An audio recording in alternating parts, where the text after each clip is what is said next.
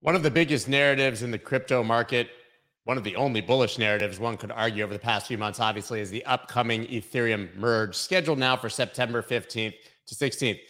There's a lot of interpretation as to whether this is going to be a bullish event or a bearish event, whether it will actually work, whether there will be a fork that would be forked up, as we like to uh, joke here, of course.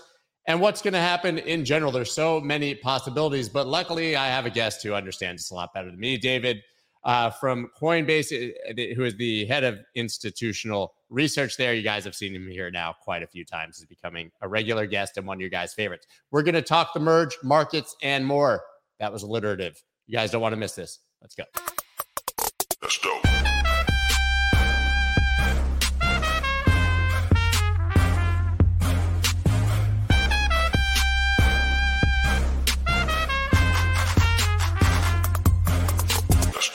What is up, everybody? I'm Scott Melker, also known as the Wolf of All Streets. So, guys, yeah, as I uh, alluded to earlier, uh, the merge obviously is a huge narrative right now. We're seeing this sort of market wide correction right now. Hard to tell, I would say, at this moment for you, those of you who are actively or aggressively uh, trading it, whether this is the dip worth buying, whether this is the bottom, or whether we're really seeing things roll over again. It's quite quite a big candle and quite a big correction here. Ethereum obviously was trading over two thousand uh, dollars just a few days ago. Now all the way back to 1700. Uh, ironically, we kind of went over an Ethereum chart, I think two days ago here on Wednesday, and I showed you that eh, actually when I took a look at the chart that I thought it was going to drop down to the uh, mid 1600s, which kind of almost what happened here. So uh, now I can uh, gather my clout for the one time I'm right out of 99.7 attempts at charting something accurately. But nobody really cares about what's happening in the extreme short term, right? We, we're all trying to zoom out and have a longer term low time preference and long time horizon. So the merge, obviously being now a month away, is starting to become the singular, I think, narrative sort of for the crypto market at this moment, at least the one that anyone not named Toxic Maxi is looking at. So, as I said before, I've got David here from Coinbase to discuss this because he's had some amazing thoughts on the market. Dave, how are you, man? Oh, I'm very good, Scott. Thanks for having me here. Of course. So, Name notably, you had actually two LinkedIn posts that I uh, read, read, and I have to tell you, I was so compelled by your post that I actually went to LinkedIn for the first time, I think, in like seven years. Mike sent sent them to me, uh, and I went on to LinkedIn. I had to sign into my profile. I had 900 missed messages. Um, but basically, what talking about all the sort of seemingly now endless possibilities or combinations of what could happen with the merge, right? You have successful merge with uh, macro being good or unsuccessful with bad macro and sort of everything in between. What are you thinking in general? And then we can sort of dig in. Yeah, so I would say the bull case and the bear case are starting to become more clear to people at this point. And the bull case has kind of been apparent for a while, and we recognize what that is the reduction of issuance, for example, by around 90% because you're no longer paying miners, for example, only going to the validators, plus the fact that you're including burning, staking. So the active circulating supply should actually potentially make this a deflationary asset. We recognize that there's potential value to that, as well as the fact that about 4,000 developers a month are actually working on this thing. Like 20% of all the Web3 developers active out there are working on Ethereum. So we know that there's potential here for revenues to go up, more activity to kind of be built. And we haven't even seen yet a lot of institutional investors really kind of coming to play. Like the Coinbase partnership with BlackRock, for example, really only includes Bitcoin as a start. But once they start including ETH, for example, that may actually push the uh, the bull case up for there. But there's a bear case as well. And you kind of mentioned one of them, which is, well, how much of this has already been priced in because we've known about this for six years. Now, obviously, there's been a lot of price movement just over the last six weeks to two months alone. Um, and that has made things a little bit unstable. And we're seeing things kind of be reflected in the options market as well as the futures market as well. But there's also the broader concern of, well, if you actually engage uh, in this and you turn the consensus mechanism to proof of stake, it does make Ethereum look a lot more like its Alt 1 L1 competitors. And if that's the case, there's still a lot of development that needs to be done on Ethereum. That's both a good and a bad thing. You know, we heard Vitalik Buterin actually suggest that it's only about 40% done right now. It'll be about 55% done after the merge. Well, that means that that roadmap with the merge, surge, splurge, like verge, you know, all that stuff, like still needs to get done to make this complete. And we won't see the monetary policy, perhaps, or at least the the, the policy of the uh, of, of the network itself ossify until later. And we don't know yeah, what that's going to be. Yeah, that's exactly what I was sort of thinking here. The case, the, the bull case, as you presented, is less about the merge in a month, but about what happens afterwards, which could be months or years to play out. It actually kind of reminds me of talking about Bitcoin halvings in the past, where everybody freaks out that the halving is coming as if it's like a Y2K moment or something, and something's going to happen at that day. And then six months later, you start to see the actual impact of that supply decrease. And I, I, that's how I'm sort of viewing the merge here.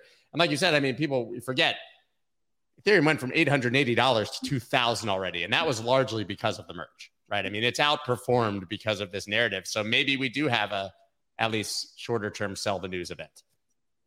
Right. And certainly there's the idea that in three to six months' time, well, possibly this could start to look a lot more like a, you know, uh, early growth stage kind of asset because of the potential inflows that can come in on the back of this. And like I said, you know, there's a lot of development and activity happening on here if you want to capture that. Well, we're still talking about an asset that's only at $225 billion in terms of its market cap, whereas there are trillions of dollars worth of institutional money that's kind of waiting to invest in something. And this could be a potential opportunity. But we got to kind of compare that to the alternatives because investing is never just an absolute game. It's always about what's the next best alternative. Yeah, and I think one of the, I guess, big questions I have for you.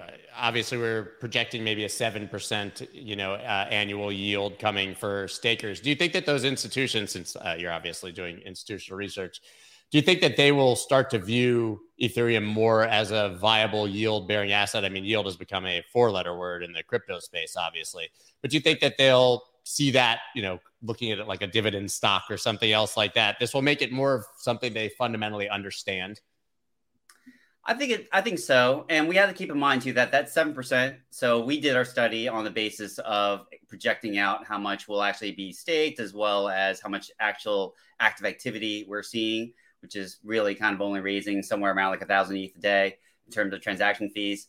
Uh, but there's also going to be MEV on top of that, and you know the Flashbot guys have actually suggested that could increase the yield by another sixty percent. So we could be talking somewhere in the order of ten to eleven percent. Um, but you know, I, I, don't have firm estimates in terms of the MEV value that's going to be there. Uh, but I mean, potentially they're going to institutional investors that is will need to weigh with the illiquidity issues are relative to the, the yield benefits that right. yeah, I mean, you can't get out of that. That's part of part of one of the silly narratives that we have is that the minute that the merge happens, like people are going to unstake and sell, but it takes time to unstake. It's not something you can do instantaneously. It wouldn't be a glut of supply on the market at one time. I don't think people understand that. But yeah, that's a good point for an institution to say, hey, I'm going to park this for three or six months and not be able to get liquid could be really risky. Right. And that makes it difficult to actually go all in on staking you know yeah. like it, like they have to weigh the benefits of like how much is that yield or potential yield uh value in value to me relative to just being able to kind of come in and out of this as i please. Yeah. And obviously it kind of brings us to the next question which is the seemingly increasing potential here of a legitimate fork. Legitimate might not be the word for it but obviously one of your linkedin posts was sort of you know forked up i think was the name of it or something like that. And I mean, this could yeah. this could get really ugly. This could actually get really ugly, right? Because there's so many things that can't exist really on both chains. So people are going to have to choose sides. Oracles, uh, you know, NFT, everything. Support. That's right. That's right. And we've seen that some issuers of stablecoins have already come out uh, publicly about that. Chainlink, which is a very notable uh, Oracle network, actually has already commented that they will not support a forked proof of stake network. I'm sorry, forked proof of work network. Um, and you know that could be problematic for economic activity on a potential forked network because that forked chain cannot do smart contracts or won't get pricing data from Chainlink, which represents about 50% of the total value secured across the ecosystem. Uh, you know that is a very big deal. Or if people aren't able to redeem stablecoins or wrapped assets, for example. So what we've seen in the past is that some of the fork chains like you know, Bitcoin Cash or Ethereum Classic actually decreased in value almost a month after those tokens were launched. Uh, so this is something that is definitely on people's minds.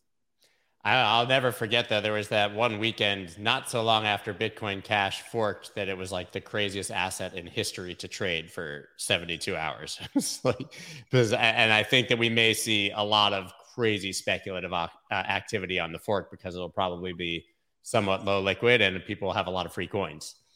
That's right. And this is why if you look on the futures curve right now, it shows you that up to uh, September contract through December, we're actually in backwardation on the futures curve because people are actually taking the the uh, long ETH spot position and selling the, the futures, probably like the December contract, because they believe that if they can hold on to that long ETH spot, then they're going to get airdrop this proof of work token and they're going to be able to redeem that and just kind of cash it in for the money. But they want to keep themselves in a riskless structure uh, by, by doing that. But you know, the issue with that is if after the merge things are successful and potentially the value of ETH does go up, then they may need to actually buy those backwardated futures. And actually, if that happens, the curve will re-steepen. Yeah. Now you get a massive short squeeze basically at that point. Exactly. But but for now, assuming that nothing goes crazy, it's kind of free money on that trade for them. Exactly. For right now, I mean, yield. It's, it's, a yield. Yeah. yeah. Exactly. Yeah. So, I mean, if you're an average person, this is one of those, another one of those moments where I think crypto becomes way too complicated for the average person. Like, I've already had people asking me, like, what do I do with my ETH? Do I need to send it somewhere to convert it? You know, you talk about all these wrapped assets and NFTs and all these things. Is there anything that your average person needs to be aware of that they might have to do in advance of this? Or do we sort of uh, sit back and watch this, wait till the smoke clears? Yeah, I had a good friend just recently asked me about that, and he's been in the space for a while, and I was kind of shocked because I would have expected him to to, to know this already, but. Uh, I, I, think the nomenclature has kind of bothered people because we've had ETH and ETH2, and the reality is there is no such thing as an ETH2 token. Uh, everything should be seamless from the perspective of the user. So it's almost like having your software upgraded on your machine. You don't, you know, things are going on in the background, but you don't really have to pay attention to it because you're just a user and you're going to use your application. It's going to be just like normal. So the network isn't going to have any outages or stoppages. Uh, it's just going to theoretically go as normal. Now, what's going on in the background is going to obviously be very complicated. And it's a two part upgrade. Uh, it's going to require both September 6th and September uh, 14th or 15th to actually go exactly as planned. Um, so, I mean, there's a lot to it from that end. But from the user standpoint, you don't have to do anything. Do nothing. It's all just seamless. I want to touch on something that you said earlier uh, that basically, as Ethereum makes the move to proof of stake, it sort of becomes a more viable competitor, or the others become more viable competitors to Ethereum. The Solanas, Avaxes, the other layer ones, which is interesting because I think there's a misconception that gas fees are instantly going to go down or that the network's going to be much faster. But it seems that none of that's actually true right? I mean, gas fees are still going to be based on demand, so they could still be outrageously high. And there's not an expectation that the network's going to be that much faster. So they've basically put themselves in competition with all these layer ones that have at least they can't solve the trilemma, but have tried to solve for at least cheap transactions or faster. Now we're going to be a proof of stake chain with neither. Yeah, and this is where I kind of need to switch my like former finance cap with like my current crypto hat because I, you know, talking to a lot of friends in the TradFi space, they understand things from the metrics perspective. And so it's very easy to understand that if you say throughput's going to increase or fees going to increase or are, going to decrease, decrease, right? Um, but you know, uh, for as you just said, those things aren't necessarily going to happen. Or are you going to move from like 13.4 seconds to you know 12.2 seconds a block? So there is like a 10% speed boost, but it's not going to be a game changer, for example. So it's harder to explain to them what the larger implications of this are, which is really you're talking about the future growth of the network because this has never been done before. I mean, there's also just the the mere fact that carrying this out. I mean, it's obviously been a years long task, but it has been a major effort in global coordination. And putting a value on that is a lot harder than just kind of saying, well, you know, it goes faster, things go fast, price goes up. You know, like yeah, you know, like obviously that would be the easy choice, but it's not. This is about trying to anticipate what is going to happen in the future of not just Ethereum, but for the entire Web3 complex. Like that is the value unlock that's kind of being seen right now. Um, the other thing too is I think there's this kind of obviously you know, like misconception surrounding like oh well like once we we do this, I'm also going to be allowed to, you know, unlock my tokens, all this kind of stuff. No, no, no. Like the the the, the upgrade path here still needs to actually see the Shanghai fork to happen, and then there's going to be minor upgrades like after that. Um, so there's going to be a lot that still needs to be done after this is all said and, and over with with the merge. Yeah. So I think it leaves more questions than answers as sort of time goes on. And that the more you kind of talk about it and the more I talk to my other guests about it, it seems like we've had the hype move from it. Now we need to wait and see what's going to happen long term. I mean, in a perfect world, if Ethereum becomes an inflationary yield bear deflationary yield bearing asset, it's hard to imagine that wouldn't be extremely bullish, but a lot of things have to happen. That's going to take quite a long time. Absolutely. And, you know, actually, I, I didn't. There, there's a point that you kind of mentioned in your your last question too that I didn't really quite get to, which is the fact that people are now then saying, "Well, how do I compare this relative to the other alt L1s? Doesn't it make it more look like more look more like that?" And so, therefore, uh, there isn't as greater as great a value because it has more competition from that angle. And you have to keep in mind that you know the roadmap that Ethereum chose, particularly using L2s as a scaling solution, for example, this was all a design choice. This was a way to actually try to resolve the scalability trilemma in order to maintain security, but also get those speed upgrades and other things that is required uh, in order to kind of become the Web3 transaction layer in the future. Uh, now, that said, like some of these uh, alternative layer ones have been able to improve speeds or throughput uh, or, or, or reduce costs but they haven't done it necessarily in a way that has been able to resolve that trilemma. And there, some are more centralized than others. Some perhaps have go down once a month, right? What's that? Some are offline once a month. exactly. Uh, so you kind of kind of keep that in mind. Like, yes, there is competition, but what is the value or state of that competition? I think that is going to be again, like I said, it all depends on what your alternatives are. Look at what those alternatives are before you really try to, you know, see what the investment landscape looks like. Before I let you go, I have to, although we don't try to comment too much on markets, I know. What do you make of this sort of aggressive sell off that we've seen uh, over the last day across the market, not, not Ethereum specific? I think it has to do with macro as well. And, and I think that's what we got to keep in mind. Like a lot of our investment thesis is still kind of contingent on what we're getting in terms of trying to play the Fed pivot uh, so, uh, you know, I, I, spend actually about a good 30% of my time right now just trying to pay attention to understand what's going on with inflation because the more it looks like it has peaked, obviously, the better the investment thesis. But, you know, there's a lot of things to kind of keep in mind. Like the, uh, the Fed's balance sheet, for example, is going to start to actually reduce on a faster pace starting in September. The cost in terms of what the uh, the the income net income that the Fed actually receives from that balance sheet is going to become negative in the months to come. The US TGA balance is actually going to start to rise. I mean, all of that kind of, uh, unfortunately, kind of argues for a more negative medium term outlook as far as risk assets are concerned, not just crypto, but kind of all risk assets. Uh, so yeah. I think after the large run up we've kind of seen this summer, which arguably has been happening under some lower liquidity conditions, I think that it's still valuable to kind of have a little bit of caution as we get into Q3.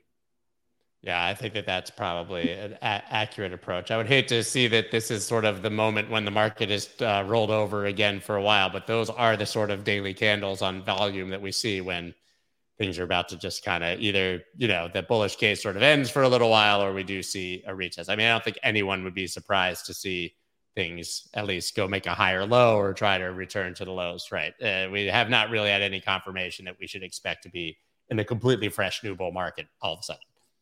Absolutely. And I mean, we have to keep in mind that we just kind of came off of a, you know, pretty negative run in, in, in the, you know, first part of this year, but it hasn't been over yet. We still haven't, like, the Fed's mission isn't accomplished. You know, yeah, they're gonna. I think that in fact, that, yeah, I think they're more empowered right now, honestly, to tighten aggressively because things aren't that bad, right? I mean, like jobs, and, and they think that right now they can get away with it. It's going to be a, a, rough run for markets. Well, thank you for, as usual for all of uh, your perspective. Uh, I think you know the merge at this point is like uh, proceed with caution and just wait and see what happens uh, for me you know, and, and I, I know everybody's going to have a different opinion, but listening to you, that's sort of the approach I think I'm going to take. Oh, absolutely. And you need to kind of pay attention to what the participation rate it's going to look like. You know, like Goerli, for example, was considered success, but still we saw that participation rate drop from 90% to 67%, uh, which was enough to actually make the, you know, to reach finality. But still, there are going to be those kinds of things which maybe your layman isn't necessarily going to focus on. But I think for the broader community, that's something that we want to keep in mind. Perfect. Thank you so much, everybody. Uh, check out David, of course. Uh, your, t- your Twitter's hilarious, so I have to say it. DD, that's three Ds. so my favorite one. Every time I'm like, David, no, DD. It's, it's not the yeah. easiest to tell people over the phone. They're like, say no, again. it's it's great. DD, that's three Ds. Well, thank you uh, once again. And uh, I guess we'll have to come back. Maybe we'll have a merge party in a month or something, and we can uh, watch it in real time if it actually happens. Absolutely. Okay, said. Speak to you soon. Thanks, Scott. I so yeah, I think the uh, the more increasingly that I talk to people. Yesterday, obviously, I talked to Raoul Pal, Scaramucci, Mark Yusko, and everyone's sort of opinion seems to be we just had a really nice run up because of the merge, and now it's time to to sit and wait. I, I certainly would not expect that the merge happens and like Ethereum doubles in a week or something. That's not what I'm looking for, which means it's probably honestly what will happen. uh, because yeah, we're always wrong, obviously. Oh, Kev, man, is anyone else blocked? Do I have you blocked on Twitter, Kev? I love you, man. I wouldn't be surprised. You never know who gets blocked. I have no idea what, what you might have said, but you go ahead in the comments and put your Twitter name, and I'll, I'll unblock you. And then I'm going to block you again just to mess with you. But that, yeah, why not? So, yeah, guys, let's dig into the news here. Obviously, uh, we have quite a bit going on uh, in the market. Over 540 million liquidated as Bitcoin, Ethereum plummet. Question is, is that the story here? Is that the story? Is the whole story once again that people got over leveraged? They got uh, a bit exuberant and open interest piled up and longs were, you know, heavily uh, paying funding. Maybe that's all that this is. And we just saw a washout. For now, I mean, when you take a look at the chart, we still sort of have higher lows, but I never love to see these huge candles like we saw. I mean, I woke up this morning and kind of gave a, uh, WTF uh, look at the the chart when I when I first took a look because when I went to bed things were kind of still chopping sideways in the 23s or wherever we were at. Actually, let's take a look at the Bitcoin chart. I only have one pulled up right here. But I mean, you can see there's a this is the weekly. This is a meaningful candle, right? Because we were for people who like to trade uh, moving averages uh, for mean reversion. Obviously, it was very encouraging that uh, Bitcoin was trading so squarely above the 200 MA for going on four weeks, right? And now, I mean, it just nuked, nuked it like it's absolutely nothing. I mean, take a look at the daily. It also nuked through the 50 MA on the daily. I don't, don't think this support's particularly meaningful. It's an old chart. Uh, nuked right through the 50 MA on the daily on really increasing volume. I mean, who knows where this day will end, but it's likely it's already the highest volume day that we've had in August. When price uh, action is confirmed by volume, you pay attention right? We've had low volume, obviously, but when you see an increase in prices going down, that's confirmation of that downward trend. But you want to see that happen for a few days to really uh, understand that better, of course. But this is a pretty bad candle, right? And now it, quietly, one, two, three, four, five. This is the sixth red candle in a row, and these are very toppy. I mean, I haven't been paying much attention to charts, but like, and hindsight's twenty twenty, so whatever. I'm not trying to say like anyone called it or anything. Uh, you know, uh, but there's that's a topping candle. Those are three topping candles with those long wicks up, all kind of shooting stars right there at the top. You can see the same happened here. We talked about it actually that when this candle happened, but every one of these local tops has had these candles basically, right? And so, uh, listen, we've had the, the these dumps the same way. So now, kind of what you're looking at here, you can, you know, I would say that you could argue either, but probably we just don't want to see the market nuke below like this 20 1,700 because that's this series of low, high, higher, low, high, high, right? We have all these higher lows and higher highs that have made this sort of local bull trend. That's still intact above 20,700. Some would argue maybe down here at 18,933, but I think that's uh, being a little bit uh, bull charted.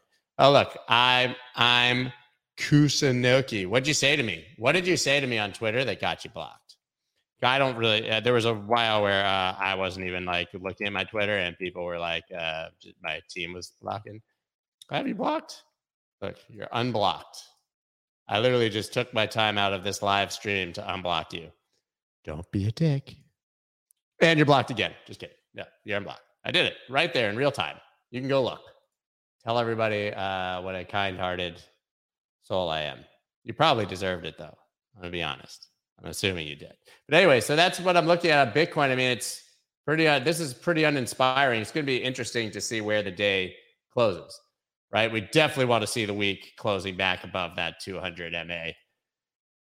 Otherwise, that's a massive trap, and that becomes an ugly resistance once again. Let's keep going. World's biggest companies invested six billion in blockchain firms September to June study. Should have had David still talking about this. Google parent Alphabet participated in four funding rounds that raised a total of 1.5 billion. Blockdata found. Basically, eh, they uh, it's kind of a shady metric on the way that they've uh, determined, but this is based on how many funding rounds any company was involved in in crypto, led not surprisingly by Samsung, who had 13 companies they invested in. Google invested in four, but for 1.5 billion dollars, quite a lot, a lot. Also, I mean, you know, we're we're now talking about BlackRock and Morgan Stanley, and they they count as uh, companies that are investing in the space. And now beyond just doing these sort of VC investments that we're talking about here, they're also opening the doors with the Bitcoin Trust and other products for their high net worth individual clients. I mean, quietly as all of this sort of pain has been has been happening, the biggest companies in the world have been sort of getting their feet wet in the in the crypto space, and they don't do that, you know, without a hell of a lot of research and quite a bit of conviction. Now, these are small bets for companies of this size, of course, but we haven't really been having long conversations about Google and Al- Google or Alphabet and their investments, but it really is happening. I mean, 1.5 billion dollars a drop in the bucket for them, but it's meaningful for the crypto industry. So anyone who's making the argument that institutional uh, involvement here is dead or non-existent, there's a lot of ways to sort of look at that. I, I talk about this a lot, actually, just sort of, you know, riffing here. Uh, it's interesting to look back two years ago when MicroStrategy first bought Bitcoin right? Because that was, I believe, August of 2020, really just two years ago, right? That sparked the entire sort of next bull run because then Square, Tesla, all of them bought Bitcoin. And we had this like sort of prevailing narrative that Bitcoin was going to be adopted by all these institutions, put on their balance sheets. Michael Saylor had 2,000 companies and talked to their CFOs, and none of that happened, right? And so a lot of people said the institutional narrative was dead because they weren't adding Bitcoin to the balance sheets. But what ended up happening was that all of these companies spent their money effectively through venture capital, right? I mean, we've seen Andreessen Horowitz raise billion, multiple billions in funds. People can leave Andreessen Horowitz and then they can raise a billion dollar fund. We saw another $300 million coin fund. I mean, there's been absolutely no slowdown. If anything, a massive increase in the amount of money that's pouring into crypto from institutions. It's just happening more through VC than it is through simply buying Bitcoin. And probably actually for long-term growth of the industry, as long unless you just believe it's a Bitcoin only world and that this is somehow evil, which I know some of you believe because I see you in the comments. Um, then I think that uh, you know it's not necessarily uh, a bad thing. It's just not the approach that we thought would happen. But here you go. World's biggest companies invested six billion. That is a lot of monies. Crypto stock, stock slide in pre-market trading as Bitcoin slumps 21.5. No surprise here.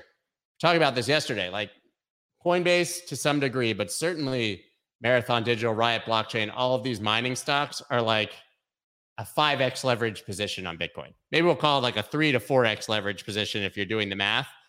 But you don't really need to trade Bitcoin on a on a leverage casino. You could just go ahead and trade these mining stocks or crypto related stocks because they have that beta, they have that increased volatility over the actual underlying asset of Bitcoin. But yes, when Bitcoin gets rocked, these get triple rocked, you know, and when uh and when Bitcoin goes up, we've seen these massive bounces in the mining stocks. So nothing really surprising here. But interesting to note that effectively almost all of these stocks that have Bitcoin uh, exposure, they just do what Bitcoin does, right? Very hard to see them sort of separate like you're not gonna I, I nothing i mean nothing would surprise me i guess but for example you're not going to see marathon or riot or even microstrategy at this point which is not a bitcoin company right or coinbase you're not going to see any of them boom independently in a bitcoin bear market you're not going to see bitcoin going down and coinbase doubling in, in, in value and you're not going to see it That's nothing against any of these companies. It just means much like trading altcoins for the last five years, you always have to be watching Bitcoin if you want to be watching them. I mean, listen, I mean, I know I had David on here. Nobody's been probably a more outspoken uh, Coinbase stock buyer of the dips than myself. So I'm obviously willing that to be the case. I have a pretty massive uh, position there and believe that Coinbase will be one of the most important five companies uh, in the United States over the next five to 10 years. But right now, that's not going to happen until obviously we see a major uh, market correction to the upside, right? And finally, run to earn game STEPN teams with Atletico de Madrid and crypto exchange Whalefin for NFT sneaker collection. STEPN just keep continues to like be in the news here every time I turn around. Obviously, this is one of the few companies that we've seen. I reported it not that long ago. Uh, that actually is, you know, making money. Crazy, I know, I know. But they had, you know, they made over a hundred million dollars, I believe, last quarter. Uh, I still haven't actually used it. Uh, and I know that there's the sort of barriers to entry with having to buy an expensive NFT, which I believe has come down. But now they're doing this NFT collection alongside uh, Whalefin, uh, thousand digital soccer cleats compatible for run to earn and eligible for real world rewards. I think you're going to literally in Web3 be able to do anything to earn. I think we've seen literally like, I think there's a sex to earn project. I can I have to imagine that we're going to have to like some sort of breathe to earn, like, you know, you wear your Apple Watch and it takes your temperature and you temperature to earn right? I, there was a the, the, the one that comes around every six months that people share on my facebook like normie people uh, and think it's some brand new crazy thing the poop to earn guy you know the guy that the, the guy with the toilet and they keep sharing the story as if it's brand new. Well you can do basically anything to earn but this is all like speculative ideas. Some of it will pan out and some of it will not but STEPN seems to uh, be legit here. And i love to see any of these sort of big partnerships with uh, major sports teams, things like that. Because quietly, those have kind of disappeared, right? I actually saw an article like you, will notice that uh, you don't see the Matt Damon and LeBron James uh, commercials on TV anymore. They've been pulled, right? They're, they're not spending money on that. We're sort of, uh, I don't think we're going to see probably, maybe I'm wrong, any more stadiums being named after crypto companies for the next few months. Uh, I think we sort of had that hype cycle. So anything where we're seeing these sort of moves of crypto towards more mainstream adoption, I think is really wonderful. I did want to take a look at the Ethereum chart, just kind of laughing because the other day I was telling you there was this stupid uh, meme head and shoulders, and we were talking about it. I posted it on Twitter. Probably the first time I've posted a uh, crypto short chart. I don't know in uh, three years. That's just not something that I encourage people to do. I didn't do it myself, but you can see that this did actually play out sort of how we were uh, talking about. I guess we were right around 1837 I said it looked like a short at 1851 with a stop somewhere above the 50 MA, the 1900s. Well, that got exactly what we were looking for and moved down to that 200 MA on the four hour in this sort of major area of demand. This would be if we're if this is just one of those uh, leverage sort of washouts. This is a very reasonable place to bounce, but right now this candle is uh, way too ugly and aggressive to the downside to to get I would say excited about doing anything. Bottom line, guys, yeah, maybe I shared it and whatever. I didn't trade it, and I uh, we just had a long ass conversation about Ethereum and how to approach it. I just don't see a reason to be like day trading these assets unless you're literally doing it for income and have been doing it for the last 20 years. This is just educational. It's fun to look at charts. Once again, astrology for men. This could have gone the uh, opposite way. I had a 50 50 chance of being right. Congratulations. I did it. Nailed it. Nailed it. Absolutely nailed it. But yeah, guys, you know, you know how it is. That's actually all I've got for you guys today. I'm coming over to see who else is angry that I blocked them. Nobody. Nobody. We only had the one uh the one blocky over here. Uh Scott, will you be on banter after? Not that I'm aware of. I think banter now is actually at the exact same time as us, uh, which I think is at about they start at 9 15 a.m. Eastern time. Once again, guys, that's all I got for you. I will be back on Monday. Hopefully, we will have a good weekend. Be watching, I guess, if you are watching the charts. Zoom out, look at the weekly, see if uh, Bitcoin can close back above that 200 MA. Where was that? That was around 22,900 now. So we got some work to do. That's all I got for you guys today. Have a good one. Peace out.